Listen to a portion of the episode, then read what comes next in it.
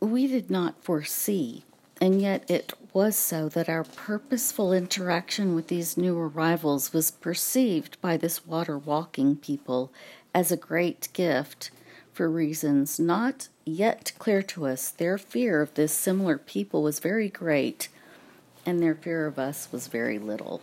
We saw it was that we were not a water walking people, nor one skilled in catching the great river swimmers.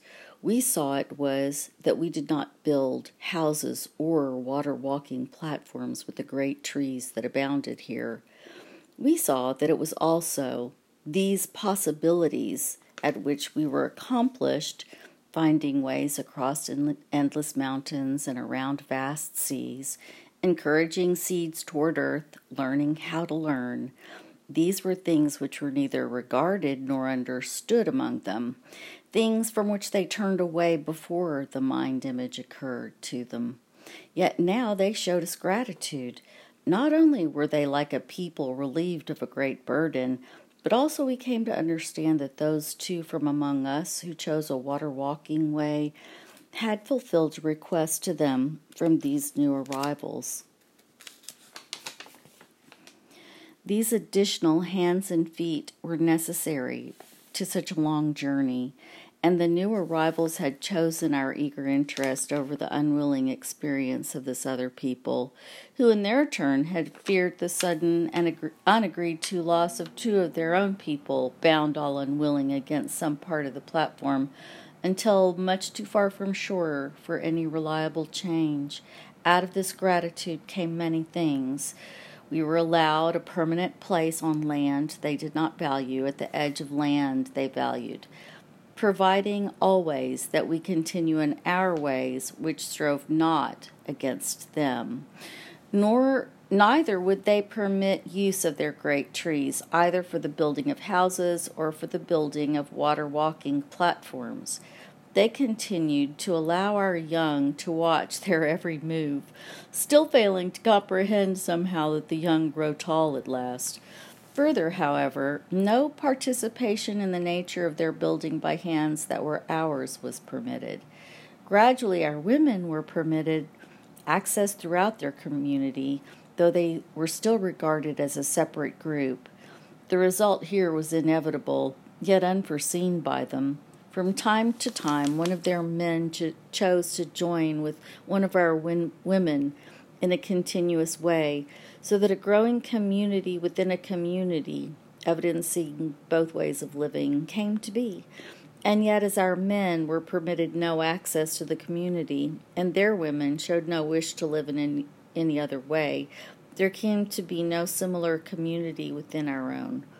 And we came to understand how it was their thought that should any new other arrival suddenly appear, it was we who would protect their people from any change.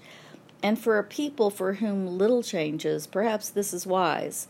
And we came to understand this.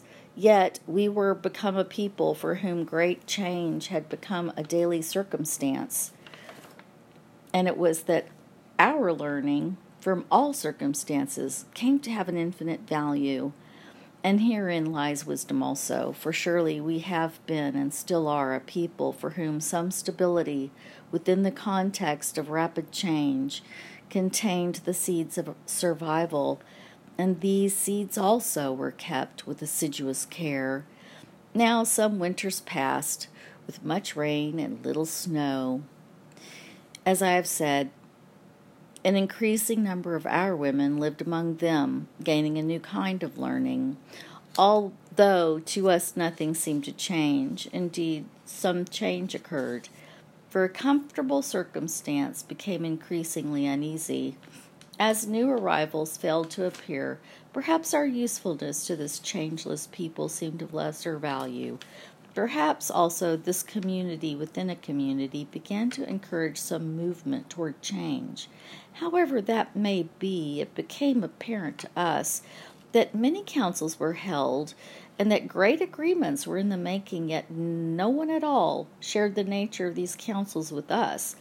Only our women who lived among them reported great anger and consternation on the part of the men from these people with whom they lived. Some time passed, discussions still clearly, clearly held from time to time until at last some cohesion became apparent.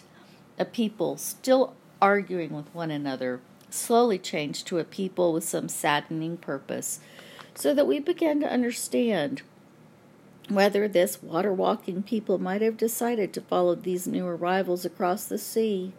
Yet it was not so. The focus changed and turned and shifted in such a way that it became apparent to us that we were the focus of their discussion. Angry looks were increasingly cast in our direction, and those who had come to greet our words with kindness ceased doing so. Our women, from among them, also reported great change. A comfortable place by the fire, earned through hard work, no longer seemed assured, so that they seemed uneasy. Now consternation among our people turned into an inward query.